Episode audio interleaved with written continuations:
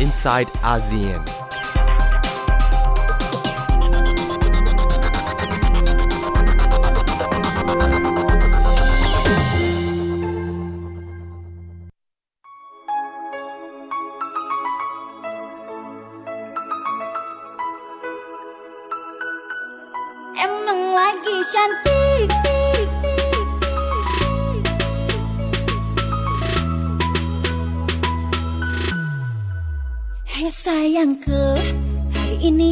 Cantik Cantik bagai bidadari Bidadari di hatimu.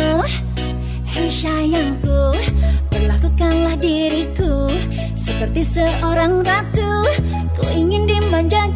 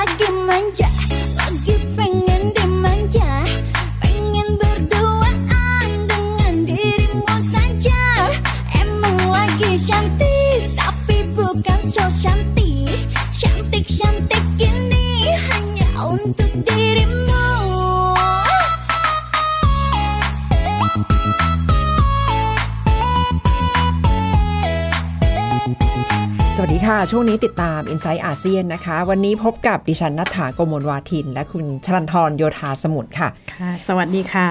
คุณชลันทรสัปดาห์นี้ เรื่องอาเซียนก็คงจะไม่มีเรื่องไหน น่าคุยมากไปกว่าเรื่องอินโดนีเซียนะคะ การเลือกตั้งของประเทศที่ใหญ่ที่สุดในอาเซียนค่ะ ในแง่ของขนาด ทั้งขนาดประชาธิปไตย แล้วก็เศรษฐกิจใหญ่ที่สุดในอาเซียนนะคะ ใช่ค่ะก็ได้รับการเรียกว่าเป็นการเลือกตั้งที่ วันการเลือกตั้งวันเดียวที่ยิ่งใหญ่ใหญ่แล้วก็ซับซ้อนที่สุดในโลกก็ว่าได้ ใช่ค่ะ เพราะว่าจากจำนวนผู้เลือกผู้มีสิทธิเลือกตั้งเนี่ยก็ 193 ล้านคนนะคะจำนวนหน่วยเลือกตั้งเนี่ย8แสนหน่วยเลยทีเดียว แล้วก็ครอบคลุมพื้นที่ประมาณ 18,000 เกาะทั่วอินโดนีเซียใช่แต่ว่าค่ะถือว่าประกาศผลการเลือกตั้งเร็วมาก เพียงประมาณสัก 2-3 ชั่วโมงปิดหีบเนี่ยก็ รู้ผลการเลือกตั้งอย่างไม่เป็นทางการล่วงหน้าแล้วค่อนข้างเร็ว เป็นการนับที่คนอินโดนีเซียก็คงคุ้นกันดีนะคะ เขาเรียกว่า quick count ซึ่งก็คือการนับแบบคร่าวๆ แต่ว่าเป็นที่น่าเชื่อถือค่ะ เพราะว่านำมาจากหลาย ๆ โพลซึ่งก็ได้เทียบเคียงกัน ปรากฏว่าคะแนนก็เป็นไปในทางเดียวกันนะคะ ส่วนใหญ่เนี่ยก็จะออกมาคล้ายๆ กันในถึงแม้ว่าจะเป็นการ quick count 2ชั่วโมง หลังจากการเลือกตั้ง ก็ได้เห็นคะแนนเสียงของโจโกวีโจโกวิโดโดเนี่ยชื่อเล่นก็คือโจโกวีที่คนอินโดนีเซียก็รู้จักกันดี โจโกวีกับมารูฟอามินนะคะ ซึ่งเป็นนักบวชที่เขานำมาเป็น running mate หรือว่ารองประธานาธิบดีเนี่ยคะแนนก็นำมาตลอด แต่ผลการเลือกตั้งก็มาชัดๆวันรุ่งขึ้นนะคะ ซึ่งใช่ค่ะชัดๆที่ว่าเนี่ยหมายถึงว่าคะแนนชัดขึ้นคะแนนชัดขึ้น แต่ยังไม่ใช่คะแนนเป็นทางการก็แล้วประธานาธิบดีโจโกวีก็ออกมาประกาศชัยชนะค่ะ เข้าซึ่ใจงว่าจะประกาศผลอย่างเป็นทางการ 22 พฤษภาค่ะใช่ค่ะ ก็เลือกตั้งหลังไทยนะคะ แต่ว่าผลการประกาศอย่างเป็นทางการก็จะไปปรากฏหลังไทยเช่นเดียวกัน แต่หลัก็งใช้จากเวลาประเทศไทยสามประมาณ 35 วัน ขณะที่ไทยค่ะนี่น่าจะประมาณ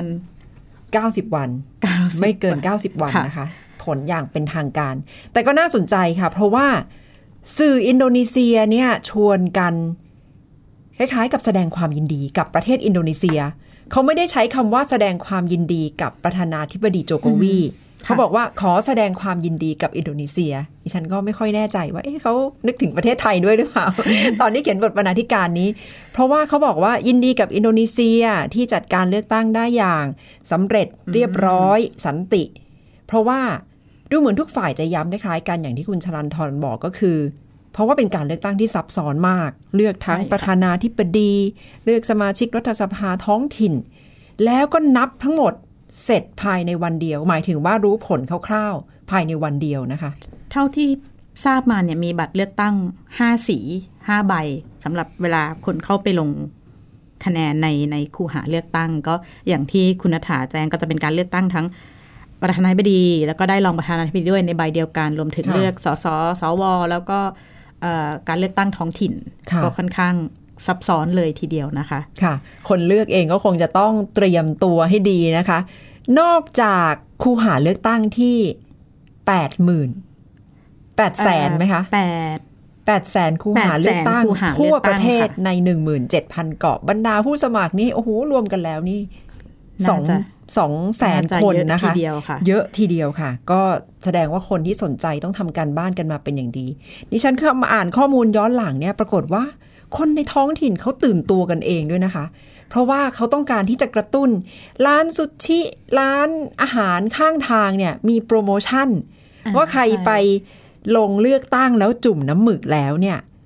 นำสัญลักษณ์นั้นมาโชว์เห็นจะได้ภาพคนเอามือไปโชว์เพื่อลดใช่จะได้ลดราคาราคาค่าอาหาร เข้าใจว่าจำนวนผู้ออกไปใช้สิทธิ์ก็ค่อนข้างสูงทั้งทั้งๆที่ไม่ได้มีข้อกำหนดเลยคืออย่างของไทยนี่ถ้า ถ้าไม่ไปเลือกตั้งอาจจะกระทบต่อสิทธิการลงสมัคร ถ้าต้องการเป็นผู้สมัครแต่ของอินเดียค่ะอินโดนีเซียโทษค่ะ เข้าใจว่าเป็นการเลือกตั้งโดยโดยสมัครใจเข้าใจว่ามีคนเขาไปเลือกตั้งในในเปอร์เซ็นต์ที่สูงเลยทีเดียวนะคะ เกิน 80%ค่ะ จาก 192 ล้านคนตื่นตัวมากทีเดียวนะคะ ใช่ค่ะ ก็น่าสนใจว่าการเลือกตั้งครั้งนี้จะนำ ไปสู่อนาคตอย่างไร เพราะว่าจริง ๆ แล้วยังไม่มีการประกาศผลอย่างเป็นทางการ แล้วตัวบราปราโบโวเนี่ยคู่คู่ชิงตำแหน่ง ก็ยังไม่ได้ประกาศยอมรับความพ่ายแพ้ เขาก็พยายามที่จะดึงดันอยู่เหมือนกันนะคะ แต่ว่าถ้าดูตามผล Quick Count หรือว่าแนวทางแล้วไม่เคยพลาดอินโดนีเซียก็จะออกมาในรูปแบบไหน ผลการนับคะแนนอย่างเป็นทางการก็จะไปในรูปแบบนั้น แต่ก็พบมีปัญหาอยู่บางบางเขตเลือกตั้งที่เห็นว่าเอ่อ หีบกับบัตรเลือกตั้งเนี่ยไปไม่ถึง แต่เขาก็จัดการเลือกตั้งในวันถัดไปคือค่ะ18 เมษายนก็จะเป็นในเขตของจังหวัดปาปัวสองเขตเลือกตั้งค่ะ ดิฉันเห็นตอนท่านประธานาธิบดีโจโกวีออกมาแถลงชัยชนะนี้กล่าว ชื่นชมกกตยกใหญ่เลยนะคะ บอกว่าโอ้ขอบคุณกกตที่จัดการเลือกตั้งได้เรียบร้อย นับคะแนนได้อย่างมีประสิทธิภาพขอบคุณทุกฝ่ายที่เข้ามาเป็น คล้ายๆ กับเป็นองค์กรต่างๆ ที่มาช่วยกันจัดการเลือกตั้งถ้าอดนึกถึงไทยไม่ได้ ถ้าเห็นภาพในสื่อต่างประเทศนี่มีถึงขนาด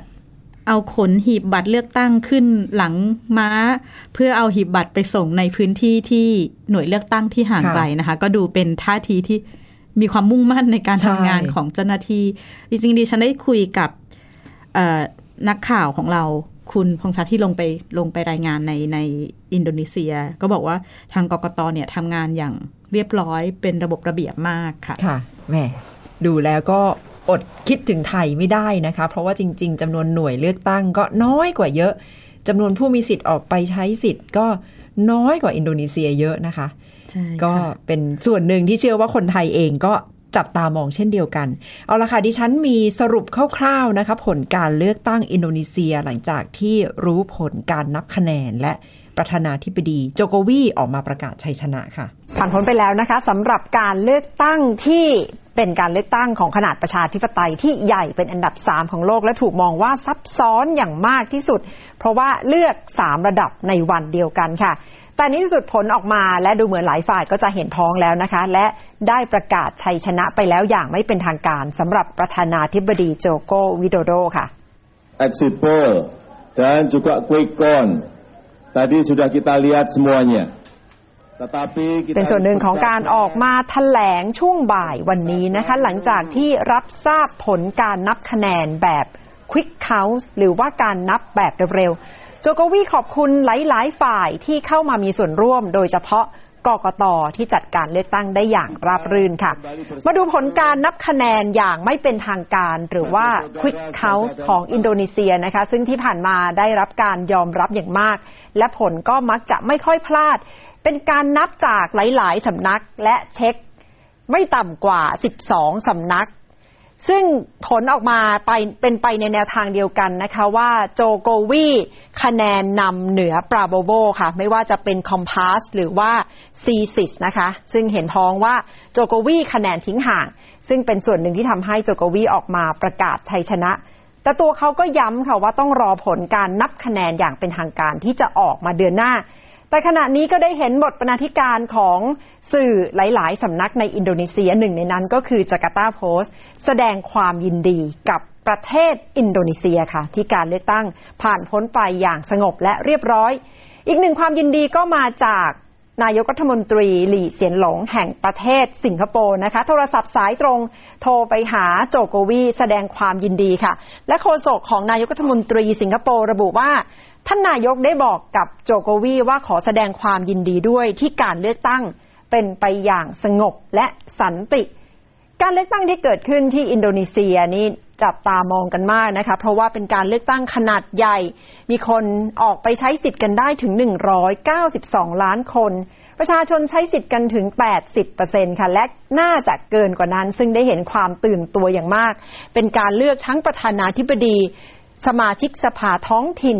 ภายในวันเดียวกันค่ะ ซึ่งแสดงให้เห็นถึงความซับซ้อน เพราะว่าเป็นการเลือกตั้งในอินโดนีเซียซึ่งมีไม่ต่ำกว่า 17,000 เกาะค่ะ สำหรับท่าทีของโจโกวีและปราโบโวที่ออกมาก็น่าสนใจนะคะเพราะว่าด้านหนึ่งโจโกวีประกาศชัยชนะประกาศขอบคุณทุกฝ่ายที่เกี่ยวข้อง แต่ก็บอกว่าขอให้รอติดตามผลการนับคะแนนอย่างเป็นทางการ ขณะที่ท่านอดีตในพลปราโบโวคู่แข่งคนสำคัญ ยังไม่ได้ประกาศยอมแพ้นะคะ แต่เมื่อผลออกมาเป็นแบบนี้ และประชาชนก็ดูมีท่าทียอมรับผลการนับคะแนนแบบ Quick Count ก็คงจะโต้แย้งได้ยากค่ะ ค่ะ นั่นแหละค่ะ ก็เป็นเรื่องของอินโดนีเซียกว่าจะรู้ผลอย่างที่คุณสรันทรบอกก็ประมาณวันที่ 22 22พฤษภาคมนะคะ อีกหนึ่งประเทศที่ต้องจับตามองก็คืออินเดียใช่ไหมคะอินเดียก็เรียกได้ว่าเป็นอีกหนึ่งประเทศที่มีการเลือกตั้งที่คนเยอะที่สุด ในโลกแล้วก็ใช้เวลายาวนานที่สุดนะคะ การเลือกตั้งของอินโดนีเซียเนี่ยเริ่มไปแล้วตั้งแต่ 11 เมษายน แต่จะเลือกกันยาวไปถึง 19 พฤษภาคมนะคะ โดยช่วงการเลือกตั้งเนี่ยแบ่งเป็น 7 ช่วง มีผู้รับสมัคร ครั้งนี้จะเป็นการเลือกตั้งผู้แทนราษฎรในในแต่ละพื้นที่ มีคนลงสมัครเนี่ย 8,000 คนเพื่อชิงที่นั่ง 545 ที่นั่งนะคะ โดยคู่แข่ง พักหลักๆเนี่ยก็คือนเรนทราโมดีนายกรัฐมนตรีของอินเดียคนปัจจุบันกับคู่แข่งก็คือ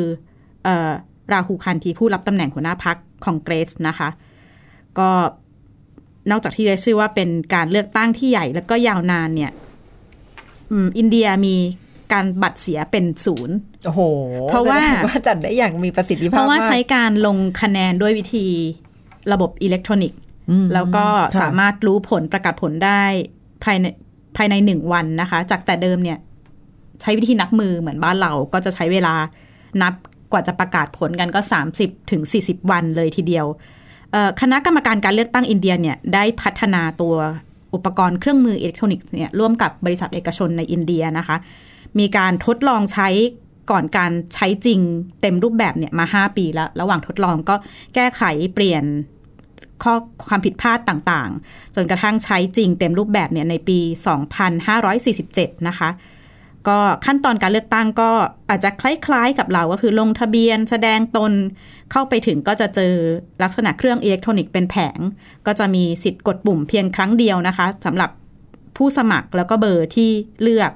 แล้วก็จากนั้นเนี่ยก็จะมีกระดาษที่ปริ้นออกมาเพื่อตรวจว่า เอ๊ะ เราลงคะแนนไปถูกต้องหรือเปล่า แต่ว่าจะไม่สามารถเอากระดาษนี้ออกนอกโพลได้ เพราะว่าเขากลัวว่าจะเป็นการเอาไปยืนยันเรื่องการซื้อเสียง หมายถึงว่าถ้าจิ้มผิดผิดเบอร์เนี่ยก็เลือกผิดใหม่ได้เหรอคะ ต้องมีการเหมือนทำเรื่องเพื่อขอมโอ้แต่การนี้ก็จะยากไป เพราะว่าเขาบอกว่าค่ะถ้าผิดก็ถือว่าเป็นความผิดของผู้ลงคะแนนก็จะต้องไปแม่นใช่ทีเดียวค่ะนะคะ แต่ว่าชอบใครพักไหนเนี่ยก็คือต้องจิ้มเบอร์เดียว เลือกเบอร์เดียว ใช่ค่ะ ก็ที่อินเดียคล้ายๆเมืเนี่อยงไทย เนื่องจากมีหลายหลายรัฐหลายพื้นที่ภาษาก็จะแตกต่างกัน เขาก็เลยใช้ลักษณะโลโก้พัก แล้วก็เลขพักที่ให้คนจิ้มค่ะตามนั้นก็คค่ะล้ายๆของไทยนะ เพราะว่าทั้งสอสอเขต สสบัญชีรายชื่อพักเนี่ยก็ต้องทั้งหมดแล้วเลือกได้ครั้งเดียวเบอร์เดียว ใช่ค่ะจะแล้วก็มีรายงานว่าสิ่งที่คล้ายๆไทย แต่ก็อาจจะไม่ใช่สิ่งที่ดีนัก ก็จะมีเช่น แจกอาหารให้ผู้เข้าฟังเวลาไปฟังปราศัย มีแจกเงินสำหรับผู้ไปฟังเวลาฟังปราศัยบ้าง รวมถึงค่ะมีจะเรียกเรื่องเรื่องตลกตลกคล้ายๆ ไทยก็คือมีการ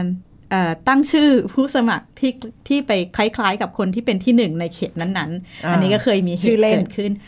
ชื่อผู้สมัครคล้าย ๆ กันค่ะเลยค่ะ อย่างมีข่าวในปีเมื่อปี 2014 ก็จะมีคนไปลงสมัคร ไปแข่งกับคนอันดับหนึ่งของเขตนั้น แต่ว่ามีชื่อใกล้เคียงกันทำให้ผู้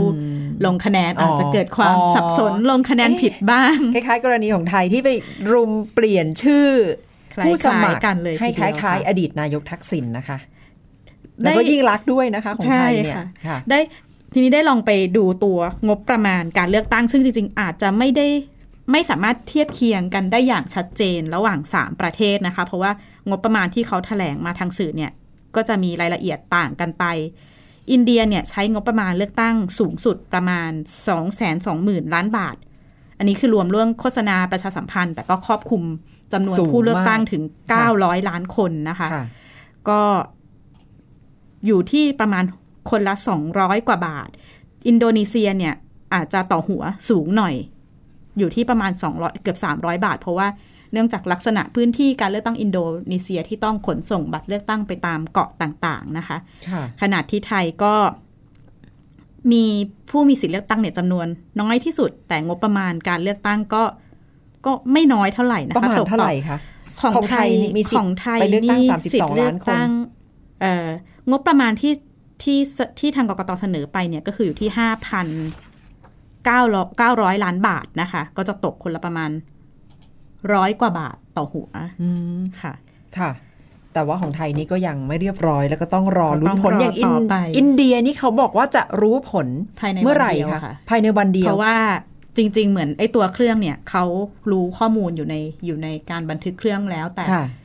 ตามที่อ่านแล้วเข้าใจคือเขาจะไปรวมคะแนนแล้วก็นับ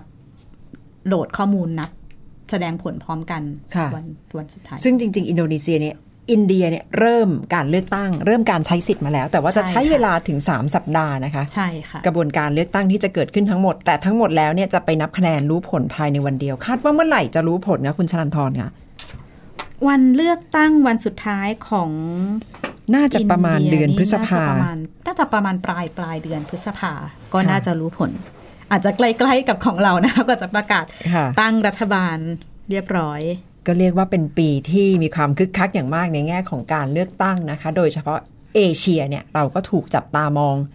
ทั้งไทย อินโดนีเซีย และประเทศอินเดียค่ะ ก็คงจะต้องติดตามนะคะ ปฏิเสธไม่ได้ เพราะว่าไทยกับอินโดนีเซียเนี่ยเป็นประเทศใหญ่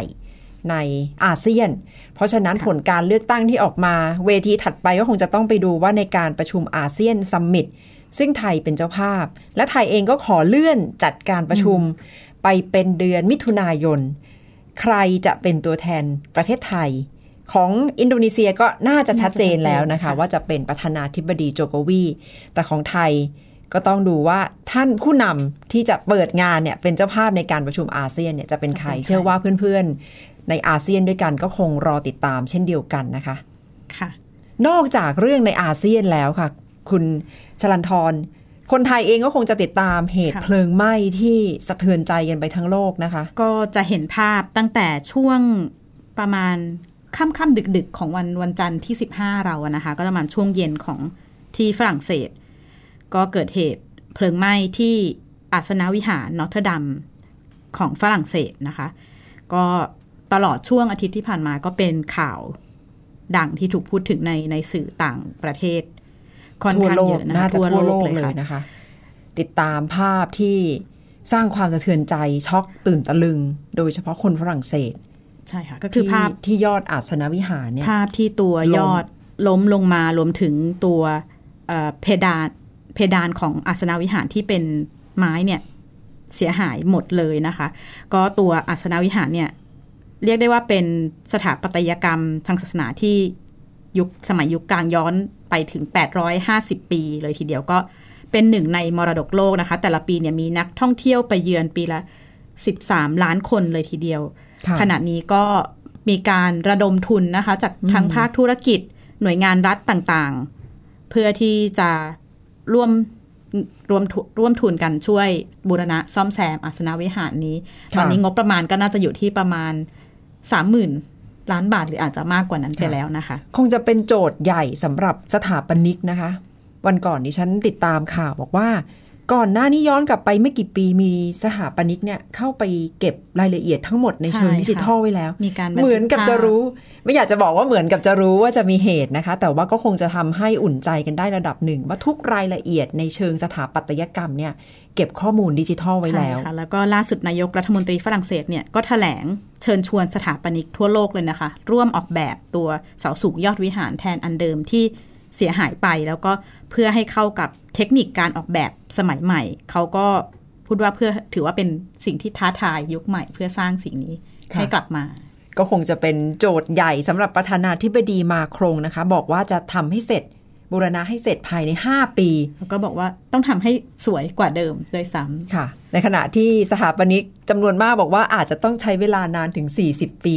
ก็ยังมีของตัวกรณีของอังกฤษอะนะคะ ที่เป็นยอร์กมินสเตอร์ที่เคยได้รับความเสียหายจากเพลิงไหม้เนี่ยเอ่อดันแคนวิลสันซึ่งเป็นหัวหน้าผู้บริหารด้านองค์กรอนุรักษ์ของอังกฤษเนี่ยก็ระบุว่าขั้นตอนในการซ่อมแซมเอ่อ โบราณสถานเหล่านี้ค่อนข้างยากเพราะต้องรู้รายละเอียด เก็บพวกเศษซากต่างๆ ทุกอย่างที่เท่าที่เก็บได้เนี่ยเพื่อที่จะนำไปบูรณะก็คงต้องใช้เวลาค่อนข้างยาวนานรวมถึงพื้นที่บางส่วนไม้บางส่วนที่เป็นไม้ที่เก่ามากก็อาจจะหาไม่ได้แล้วในใช่ในปัจจุบันค่ะเพราะไม้โอ๊กที่อยู่ตรงเพดานเนี่ยเก่าแก่มากแล้วมาจากยุคศตวรรษที่ 13 จริง ๆ นะคะใช่ค่ะ120 ต้นเนี่ย อันนั้นคงหาไม่ได้แล้วแหละ ที่จะเก่าแก่ขนาดนั้น คุณค่าในเชิงประวัติศาสตร์หายไปนะคะ แต่ว่าก็วิเคราะห์กันว่าอีกด้านหนึ่งก็ทำให้คนฝรั่งเศสเนี่ยรวมกันเป็นหนึ่ง มีน้ำหนึ่งใจเดียวกันในช่วงเวลานี้เพราะรู้สึกว่าต้องเผชิญโศกนาฏกรรมร่วมกันสำหรับประธานาธิบดีมาครงก็อาจจะถือว่าเป็นโอกาสในวิกฤตก็ได้ เพราะว่าท่ามกลางความแตกแยกที่เกิดขึ้นคำถามที่ถาโถมใส่ประธานาธิบดีในเชิง ในเชิงนโยบายการบริหารประเทศความเป็นผู้นำในช่วงเวลานี้ก็อาจจะคล้ายๆกับได้แสดงศักยภาพอีกครั้งหนึ่งนะคะ เขาก็ย้ำชัดเจนว่าเขาจะแก้ปัญหานี้แล้วก็ขณะเดียวกันก็จะไม่ได้ลืมการแก้ปัญหาที่เขากำลังเผชิญอยู่ในเรื่องของวิกฤตความช่องว่างทางเศรษฐกิจระหว่าง คนคนในฝรั่งเศสค่ะ ก็คือเรื่องเสื้อกั๊กสีเหลืองใช่ค่ะซึ่งคุณชลันทรก็ติดตามมาตลอดนะคะ จริง ๆ ยังเป็นปัญหาต่อเนื่องในการเผาเหตุเผาแล้วก็ ประท้วงชุมนุมกันกลางกรุงปารีส เอาละค่ะ ฝรั่งเศสถึงแม้จะไม่เกี่ยวข้องกับอาเซียนโดยตรง แต่ว่าก็เป็นความเคลื่อนไหวในระดับโลก ซึ่งเราก็คว้ามาให้คุณผู้ฟังได้ติดตามกันนะคะสำหรับ i n s i ซ e ์อาเซียนสำหรับวันนี้ เราก็จะลากันไปด้วยเพลงจากประเทศฝรั่งเศสค่ะสำหรับวันนี้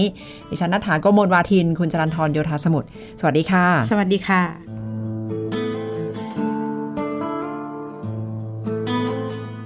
T'aimerais que je te dise que je t'aimerais toute ma vie.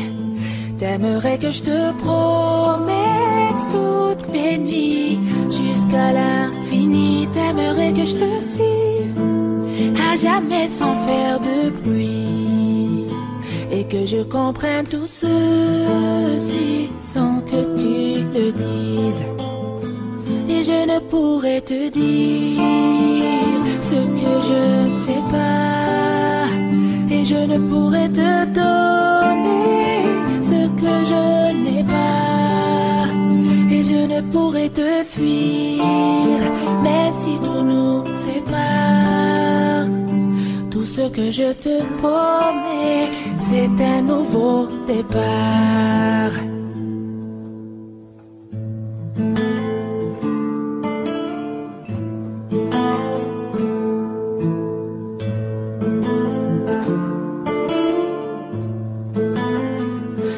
J'aimerais que le temps s'arrête lorsqu'on se parle et qu'apparaisse en plein jour dans le ciel un milliard d'étoiles pour que je fasse un vœu sans que mon soleil se voile et qu'on puisse être à nouveau deux sans se faire ce mal. Mais je ne pourrais te dire ce que je ne sais pas. Et je ne pourrais te donner ce que je n'ai pas. Et je ne pourrais te fuir, même si tout nous sépare. Tout ce que je te promets, c'est un nouveau départ.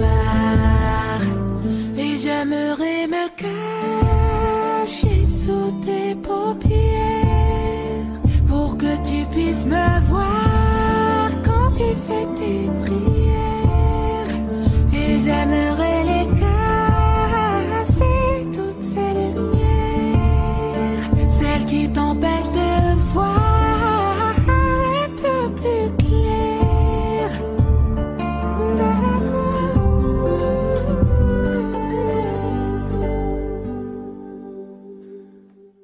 Mais je ne pourrais te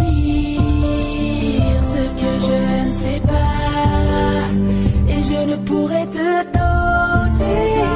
ce que je n'ai pas. Et je ne pourrais te fuir, même si tout nous sépare. Tout ce que je te promets, c'est un nouveau départ. Et je ne pourrais te dire ce que je ne sais pas. Et je ne pourrais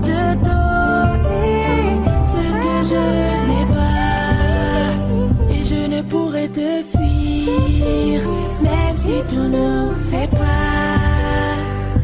Tout ce que je te promets, bébé, c'est un nouveau départ.